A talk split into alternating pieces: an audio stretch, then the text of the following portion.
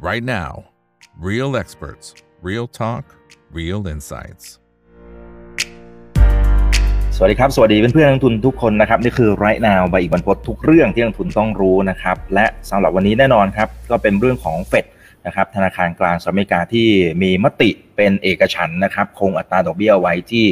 5.25จนถึง5.5%นะครับ ซึ่งระดับนี้ก็ถือว่าเป็นระดับที่สูงที่สุดในรอบ 22 ปีนะจริงๆก็เป็นไปตามคาดนะครับ สำหรับใน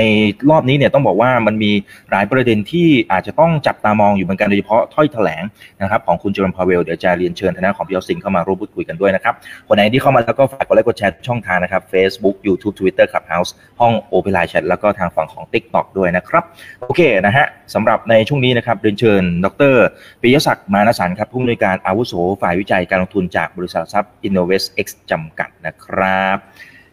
สวัสดีครับพี่ออสิงครับผม สวัสดีครับน้องอีกครับ สวัสดีท่านผู้ชมครับแหมเรามาคุยกันทุกด่วนๆนะทุกครั้งใช่ใช่ครับเรื่องนี้ต้องพี่ออสินเลยนะครับเพราะว่าในในมุมของเฟดเองจริง ๆ แล้วอย่างเมื่อวานนี้เขาคงตาดอกเบี้ยนะฮะแล้วก็ผลที่เกิดขึ้นทางฝั่งของตลาดหุ้นเองจริง ๆ ก็บวกขึ้นมา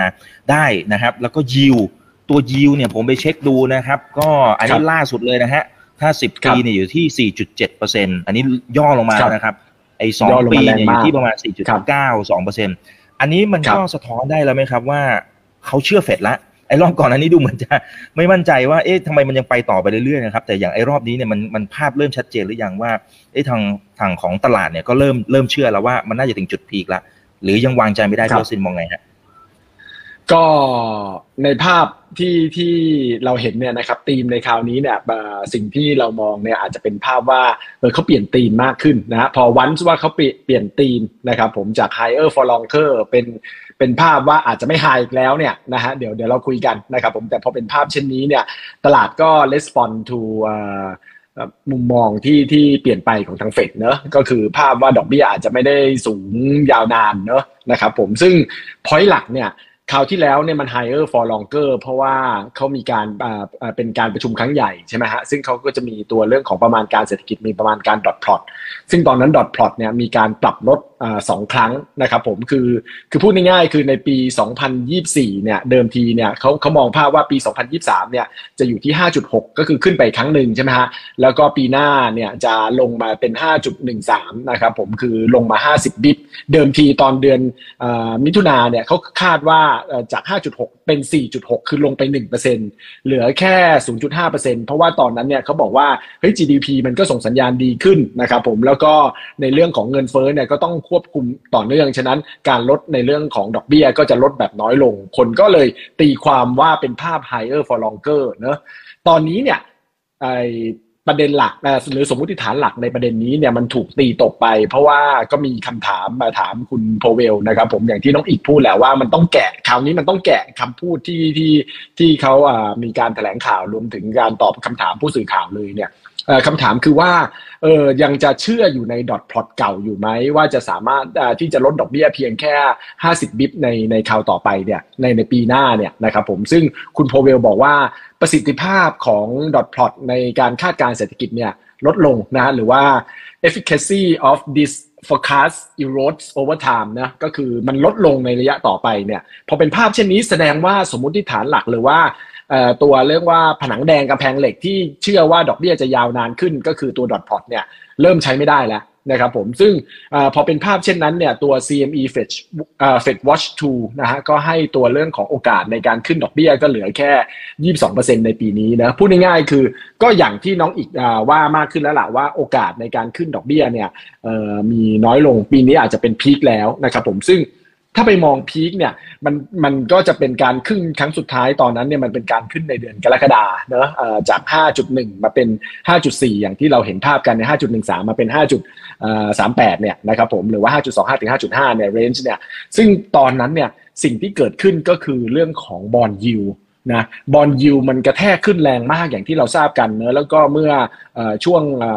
ต้นสัปดาห์ที่ผ่านมานะก็มีไปไปแตะที่ 5%ด้วยนะครับผมก็คือขึ้นมาค่อนข้างแรงมากนะตัวภาพเช่นนั้นเนี่ยถ้านับจากในเรื่องของการประชุมเดือนกรกฎาเนี่ย bond yield เนี่ยขึ้นไป 120 บิตนะตอนนั้นได้อยู่แถวๆสามจุดแปดนะตัวสิบปี แล้วก็ขึ้นมาแถวๆห้าซึ่งปัจจุบันก็ลงมาแรงแรงอย่างที่น้องอีกว่าอยู่แถวๆสี่จุดเจ็ดนะครับผม ซึ่งพอเป็นภาพเช่นนั้นเนี่ย มันก็ทำให้สภาพคล่องทางการเงินตึงตัว ไอ้สภาพคล่องทางการเงินที่ตึงตัวเนี่ยประธานเฟดก็บอกว่ามันช่วยช่วยทำงานแทนเขาได้นะครับผมก็คือช่วยในสามารถที่จะลดทอนเรื่องแรงกดดันในเรื่องของอตัวการคาดหวังเงินเฟ้ออะไรต่างๆนะครับผมอันนี้เป็นภาพที่หนึ่งนะแต่ภาพที่สองก็คือเขายังเปิดรูม ยังไม่ได้ปิดประตูสัทีเดียวกันในการที่จะขึ้นดอกเบี้ย โดยบอกว่า เอ่อต้องดูแน่นอนก็เป็น Data Dependent นะก็คือดูทีละการประชุมการประชุมไปนะแล้วก็ต้องดูข้อมูลเพิ่มเติมอะไรต่างๆนะครับโดยโดยที่บอกว่าดอกเบี้ยไอเงินเฟ้อในระยะต่อไปเนี่ยยังยังยังวางใจไม่ได้สักทีเดียว เพราะว่ามันล้มปี้บางทีมันอาจจะกระโดดขึ้นมาได้นะครับผมซึ่งแน่นอนการกระโดดขึ้นมาได้เนี่ยอาจจะเป็นเพราะว่า ถ้าเผื่อถ้าในมุมมองเราที่เราไป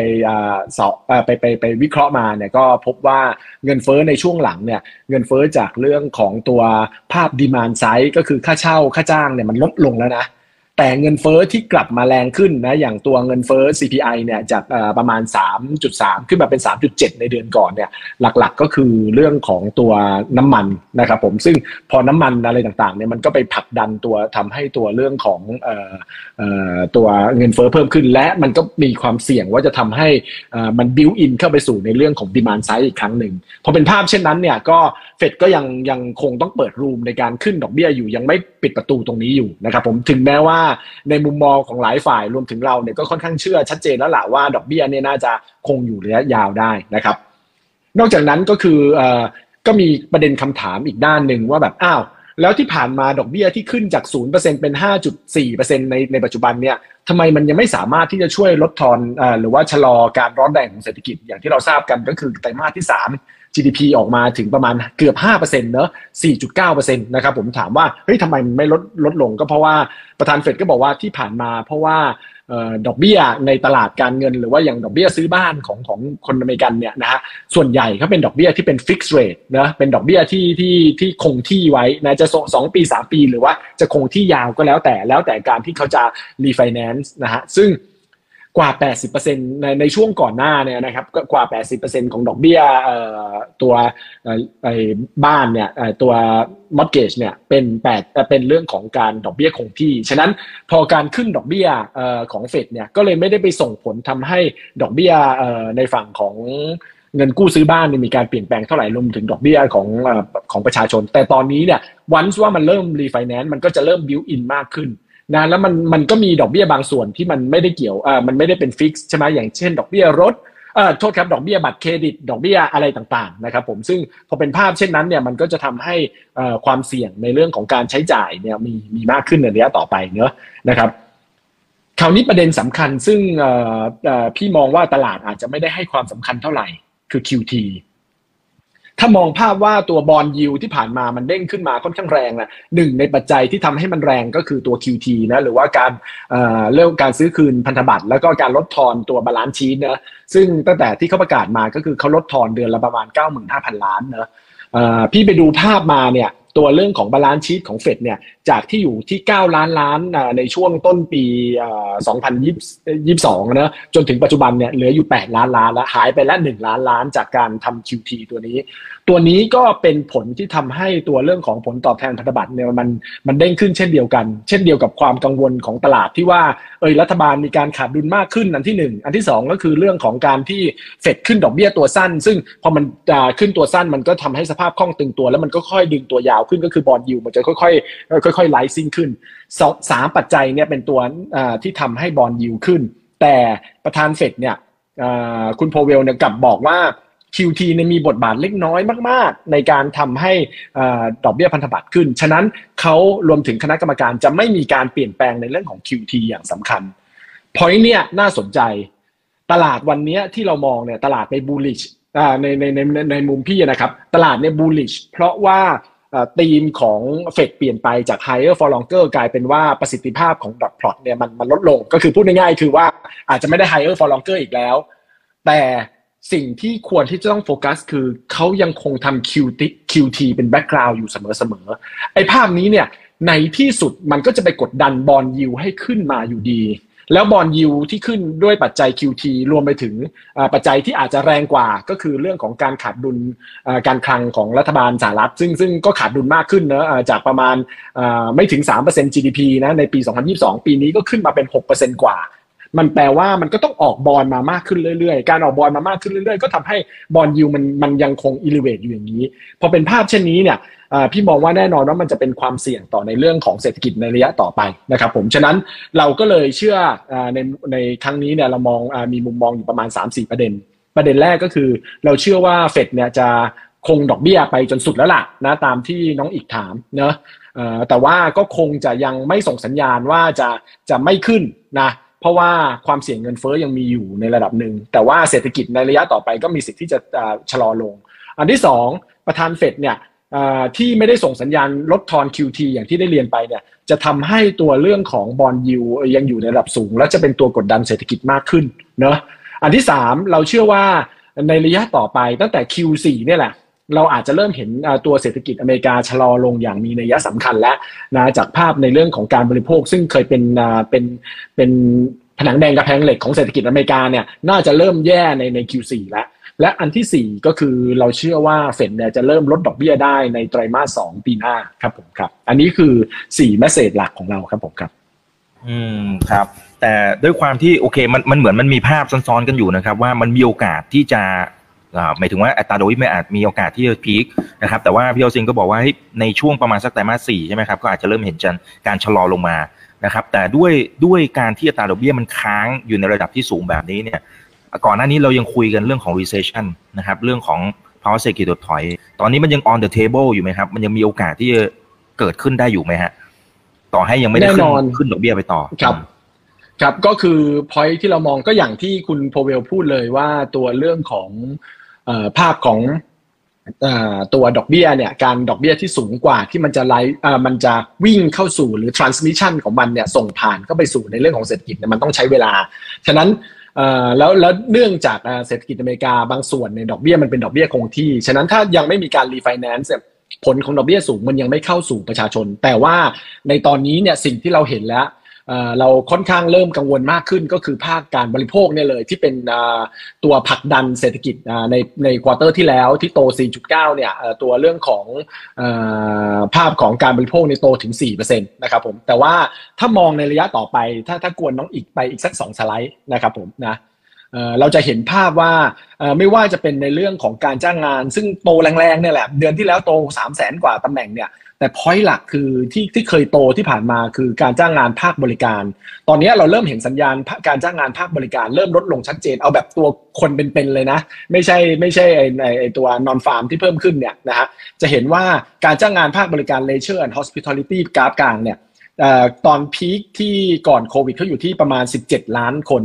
ตอนนี้อยู่ที่ประมาณ 16 ล้านละ เริ่มเริ่มชะลอลงแล้วนะครับผมจากจากที่พีคลงมา และไอตัวเรื่องของค่าจ้างในฝั่งนี้เนี่ยเริ่มชะลอลงนะฮะโตประมาณ 3.3%ในท่ามกลางค่าจ้างเฉลี่ยที่ประมาณ 3.5%นะครับผมค่าจ้างเฉลี่ยรายสัปดาห์การเติบโตของเขาเนี่ยกราฟขวามือบนเนี่ยมันบ่งชี้ว่าตลาดแรงงานฝั่งภาคบริการเนี่ยเริ่มจะอิ่มตัวในระดับหนึ่งนะครับผมมันแปลว่าค่าจ้างในระยะต่อไปก็อาจจะไม่ได้สูงบ้างนัก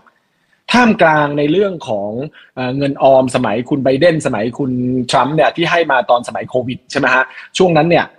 มีเงินออมเยอะมากนะแล้วคนก็ใช้เงินออมไปบริโภคอย่างที่เราทราบกันในในไตรมาสที่2ในคนบริโภคมากเลยนะคนไปเที่ยวดูหนังดูคอนเสิร์ตใช่ไหม Taylor Swift บ้างละไปดูหนัง Barbie Oppenheimer บ้างละอะไรต่างๆนะครับผมก็พอเป็นภาพเช่นนั้นเนี่ยเงินออมมันหมดละ พอเงินออมมันเริ่มหมดแล้ว และยิ่งไปกว่านั้นก็คือการใช้งานใช้เงินในช่วงที่ผ่านมาหลายคนเนี่ยใช้ผ่านบัตรเครดิต ตอนนี้บัตรเครดิตดอกเบี้ยมันสูงขึ้นเป็นประวัติการณ์ แล้วมันไม่ไม่ไม่โดนประเด็นเรื่องดอกเบี้ย fix ของคุณพาวเวลนะใช่ไหมเพราะบัตรเครดิตนี่ดอกเบี้ยมันมันปรับขึ้นต่อต่อเนื่องเลยแล้วไอ้ยี่สิบสองจุดเจ็ดยี่สิบสองจุดแปดเปอร์เซ็นต์ในกราฟกลางกลางล่างมันคือสูงเป็นประวัติการณ์เนี่ยมันทำให้หลายคนเริ่ม มีการผิดนัดชำระหนี้เป็น NPL มากขึ้น อัตราการผิดนัดชำระหนี้ของตัวหนี้บัตรเครดิตเนี่ย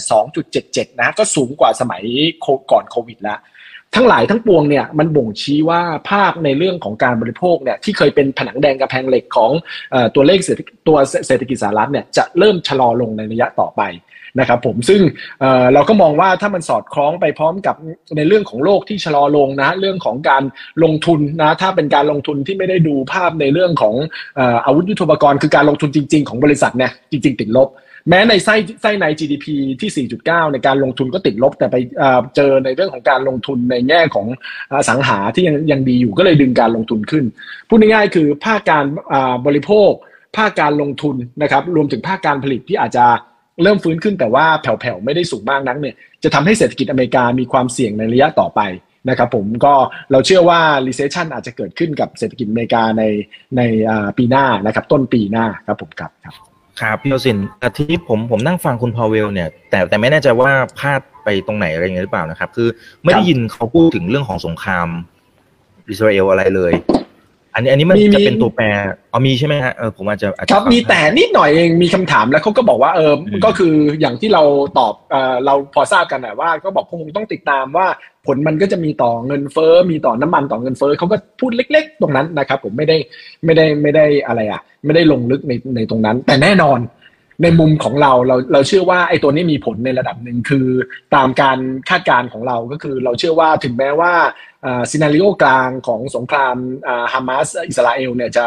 จะไม่บานปลายคือคือจะอยู่ในคอนเทนในกาซาหรือว่าอย่างมากก็คือในอิสราเอลจะไม่ลามไปในเรื่องของตัวเลบานอนหรือว่าซีเรียอย่างมีนัยยะสำคัญนะครับผมแต่ถ้าแค่กันนั้นก็ตามเนี่ยมันก็จะทำให้ตัวตัววอลพรีเมียมของน้ำมันเนี่ยอาจจะอยู่แถวแถวห้าห้าเหรียญนะฮะห้าเหรียญถึงสิบเหรียญก็โซฟา Q4 เรามองน้ำมันจะเฉลี่ยอยู่แถวแถวเก้าสิบสองเหรียญนะครับผมนะจากประมาณแปดสิบแปดสิบแปดเหรียญในช่วงที่ผ่านมานะครับผมก็ก็ขึ้นมาในระดับหนึ่งแต่ว่าไม่ได้มีผลมาก แต่พอยที่น่าสนใจคือถ้ามันลามมันลุกลามอย่างที่น้องอีกคงก็ได้จัดรายการถามกูรูหลาย ๆ ท่านนะหลายท่านก็อาจจะคอนเซิร์นในในด้านนี้นะก็ติดตามของน้องอีกประจำนะครับผมก็จะเห็นภาพว่าเอ่อเพราะถ้ามันลุกลาม ถ้ามันลุกลามเนี่ยอย่างเช่นว่าไปซีเรียไปตัวเรื่องของเลบานอนเนี่ยนะครับผมแน่นอนว่ามันก็จะทำให้น้ำมันเนี่ยอาจจะสูงขึ้นได้ที่ผ่านมาเนี่ยตัวเรื่องของอิหร่าน ซึ่งเขามองว่าเป็นเป็น back ของของของสองประเทศนี้เนี่ยสามารถส่งน้ำมันได้มากขึ้น 1 ล้านบาร์เรลต่อวัน เพราะว่าอเมริกาเขาปิดตาข้างหนึ่งคือจริง ๆ ตอนนี้ถึงแม้ตอนนี้ก็ตามอเมริกาเนี่ยเขายังมี sanction ตัวอิหร่านอยู่ แต่ว่าเนื่องด้วยเขาไม่อยากให้ราคาน้ำมันโลกอยู่ระดับสูงเขาเลยก็เลยแอบปล่อยให้อิหร่านสามารถส่งออกได้มากขึ้น เพราะอิหร่านส่งออกได้มากขึ้นเนี่ยราคาน้ำมันเลยไม่ได้สูงมาก แต่ถ้ามันมีสงครามอย่างนี้จริง ๆ รวมไปถึงอเมริกาอาจจะต้องมีการกลับมาแซงชั่นอิหร่านอย่างเต็มที่ครั้งหนึ่งเนี่ยตัวเรื่องของราคาน้ำมันอาจจะสูงขึ้น 10 เหรียญนนะก็ขึ้นจะไปวิ่งอยู่แถวๆร้อยซึ่งถ้าแถวแถวร้อยเนี่ย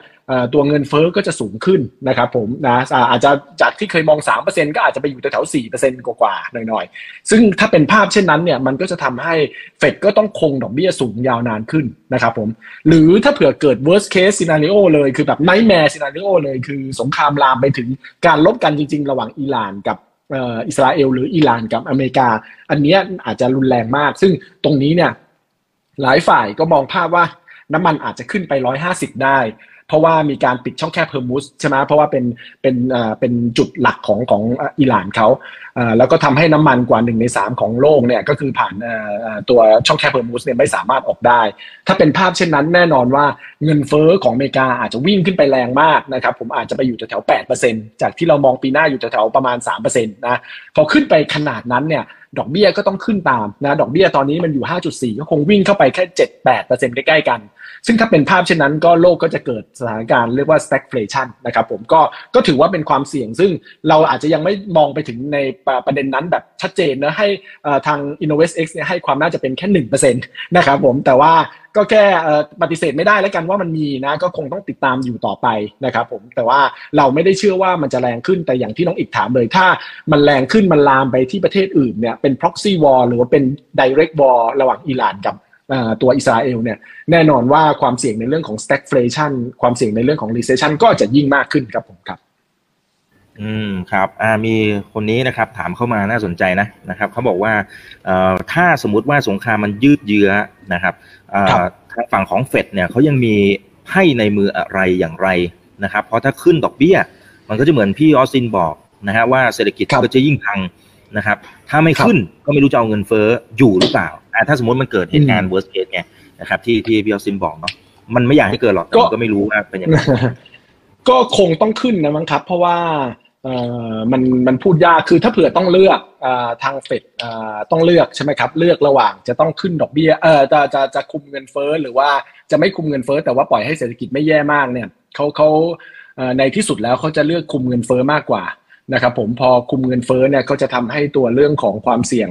ในเรื่องของเศรษฐกิจถดถอยมีมากขึ้น คือ คือท่านถ้าต้องเลือกแล้วเขาเลือกที่จะคุเอ่อเลือกที่จะต้องขึ้นดอกเบี้ยนะครับผมเพื่อเพื่อคุมเงินเฟ้อมากกว่า ถ้าถ้าเงินเฟ้อขึ้นไปแปดเขาก็ต้องขึ้นดอกเบี้ยใกล้ๆกัน อาจจะไม่ต้องแรงมากแต่ว่าก็คงต้องขึ้นครับผมครับ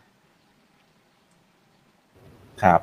มีท่านนี้บอกว่าขอขยายความหน่อยค่ะนะฮะที่พี่ออสซินบอกว่าบอลยิวเนี่ยมันกำลังจะกลับมาเป็นปกติ แต่ทำไม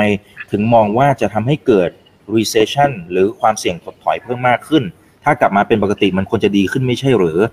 อืมครับครับครับอันนี้อ่า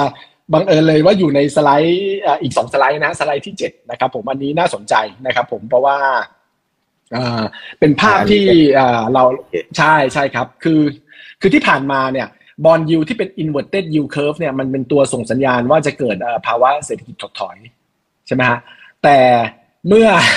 เมื่อมันใกล้จะถดถอยจริงเนี่ยบอลยูมันจะกลับมาเป็นปกตินะครับผมนะฮะคืออเวลาเกิด bond yield inverted yield curve เกิดขึ้นใช่ไหมมันก็จะใช้เวลาประมาณปีถึงปีครึ่งใช่ไหมสิบสองถึงสิบแปดเดือนก่อนที่จะเกิดภาวะถดถอย แต่ทุกครั้งในสี่ครั้งหลังแล้วกันที่อออะไรอะ bond yield มันกลับเข้าสู่ภาวะปกตินะครับผมอย่างเช่นในปี 90 เนี่ยเอ่อเดือนมีนาในปี 90 เนี่ยเอ่อ bond yield เริ่มกลับมาเป็นปกติ ในเดือนสิงหาก็เกิดเอ่อเอ่อคริสิสนะฮะเอ่อเกิด recession เนอะ